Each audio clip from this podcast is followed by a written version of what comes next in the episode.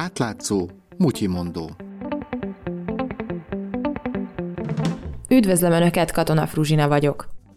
Súnyi módon akart legombolni fejenként közel 5000 forintot hallgatóiról a Debreceni Egyetem. A diákok nem hagyták magukat, szeptemberben tüntetést szerveztek, október elejére az egyetem pedig meghátrált. Kis György Márk az átlátszó oktatásügyi blogjának újságírója.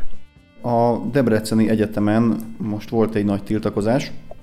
A diákok szervezték, mégpedig annak okán, hogy a, az egyetem szenátusa még június 30-án amúgy 100%-os támogatottsággal elfogadott egy olyan szenátusi határozatot, miszerint minden nappali tagozatos hallgató, ez, ez több tízezer embert jelent, kötelezően sportköri tag lesz. Magyarországon egyeteme főiskolája válogatja, hogy kötelező-e a testnevelés a hallgatóknak. Amennyiben kötelező, mint Szegeden vagy Miskolcon, akkor a hallgató ingyen vesz részt az órákon. Díjat csak akkor kell fizetni, ha önszorgalomból akar valaki mozogni. Debrecenben viszont valami újat akartak bevezetni.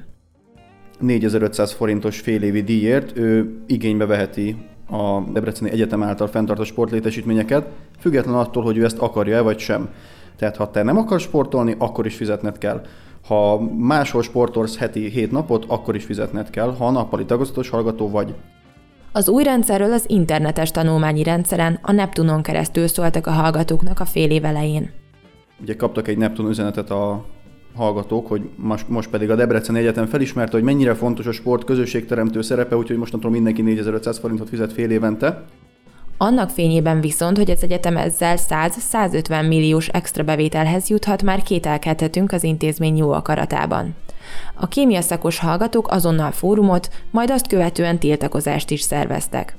A sürgős mi volt az abból fakadott, hogy októberre ígérték a pénz kiírását, október 31-i hatállyal, és ugye ez azért problémás, mert november végén, december elején ugye elkezdődik a vizsga felvétel, és addig nem tudsz vizsgát felvenni, amíg, nem, amíg van késedelmes díj kivetésed.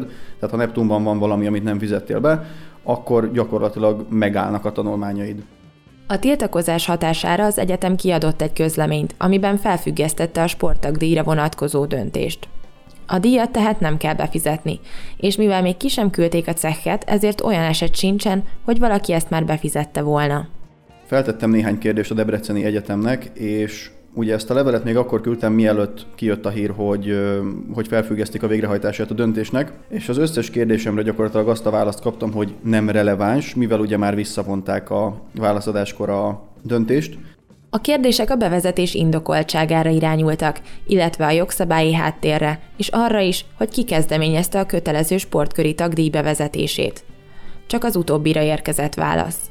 Elárulták, hogy, hogy ezt az egészet a hallgató önkormányzat kezdeményezte az egyetemen, ami annál is pikánsabb, mert ők a tiltakozások alatt turbo üzemmódba váltottak, és lényegében a Facebook csoportjában a hökösök egészen aktívan védték a mundér becsületét, aztán kiderült néhány nappal később, hogy mégis ők voltak azok, akik ebbe az egészbe a legelejétől fogva még nyáron beleálltak. Az átlátszó megkeresésére a hök is semmit mondó választ adott. Azt senki nem tudja, valószínűleg ők maguk sem, hogy mindez hogyan szolgálja a hallgatók érdekeit. De a Debreceni Egyetemen nem ez az egyetlen dolog, amin az ember felhúzza a szemöldökét.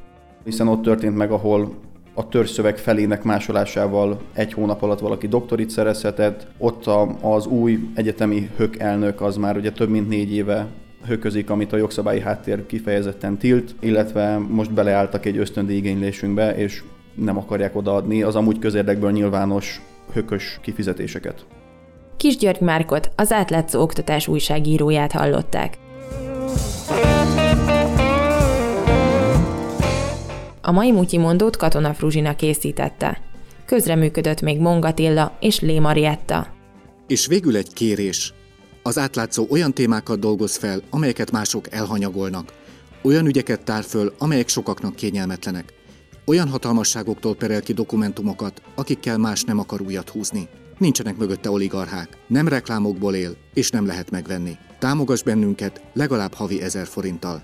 Részletek az átlátszó weboldalán.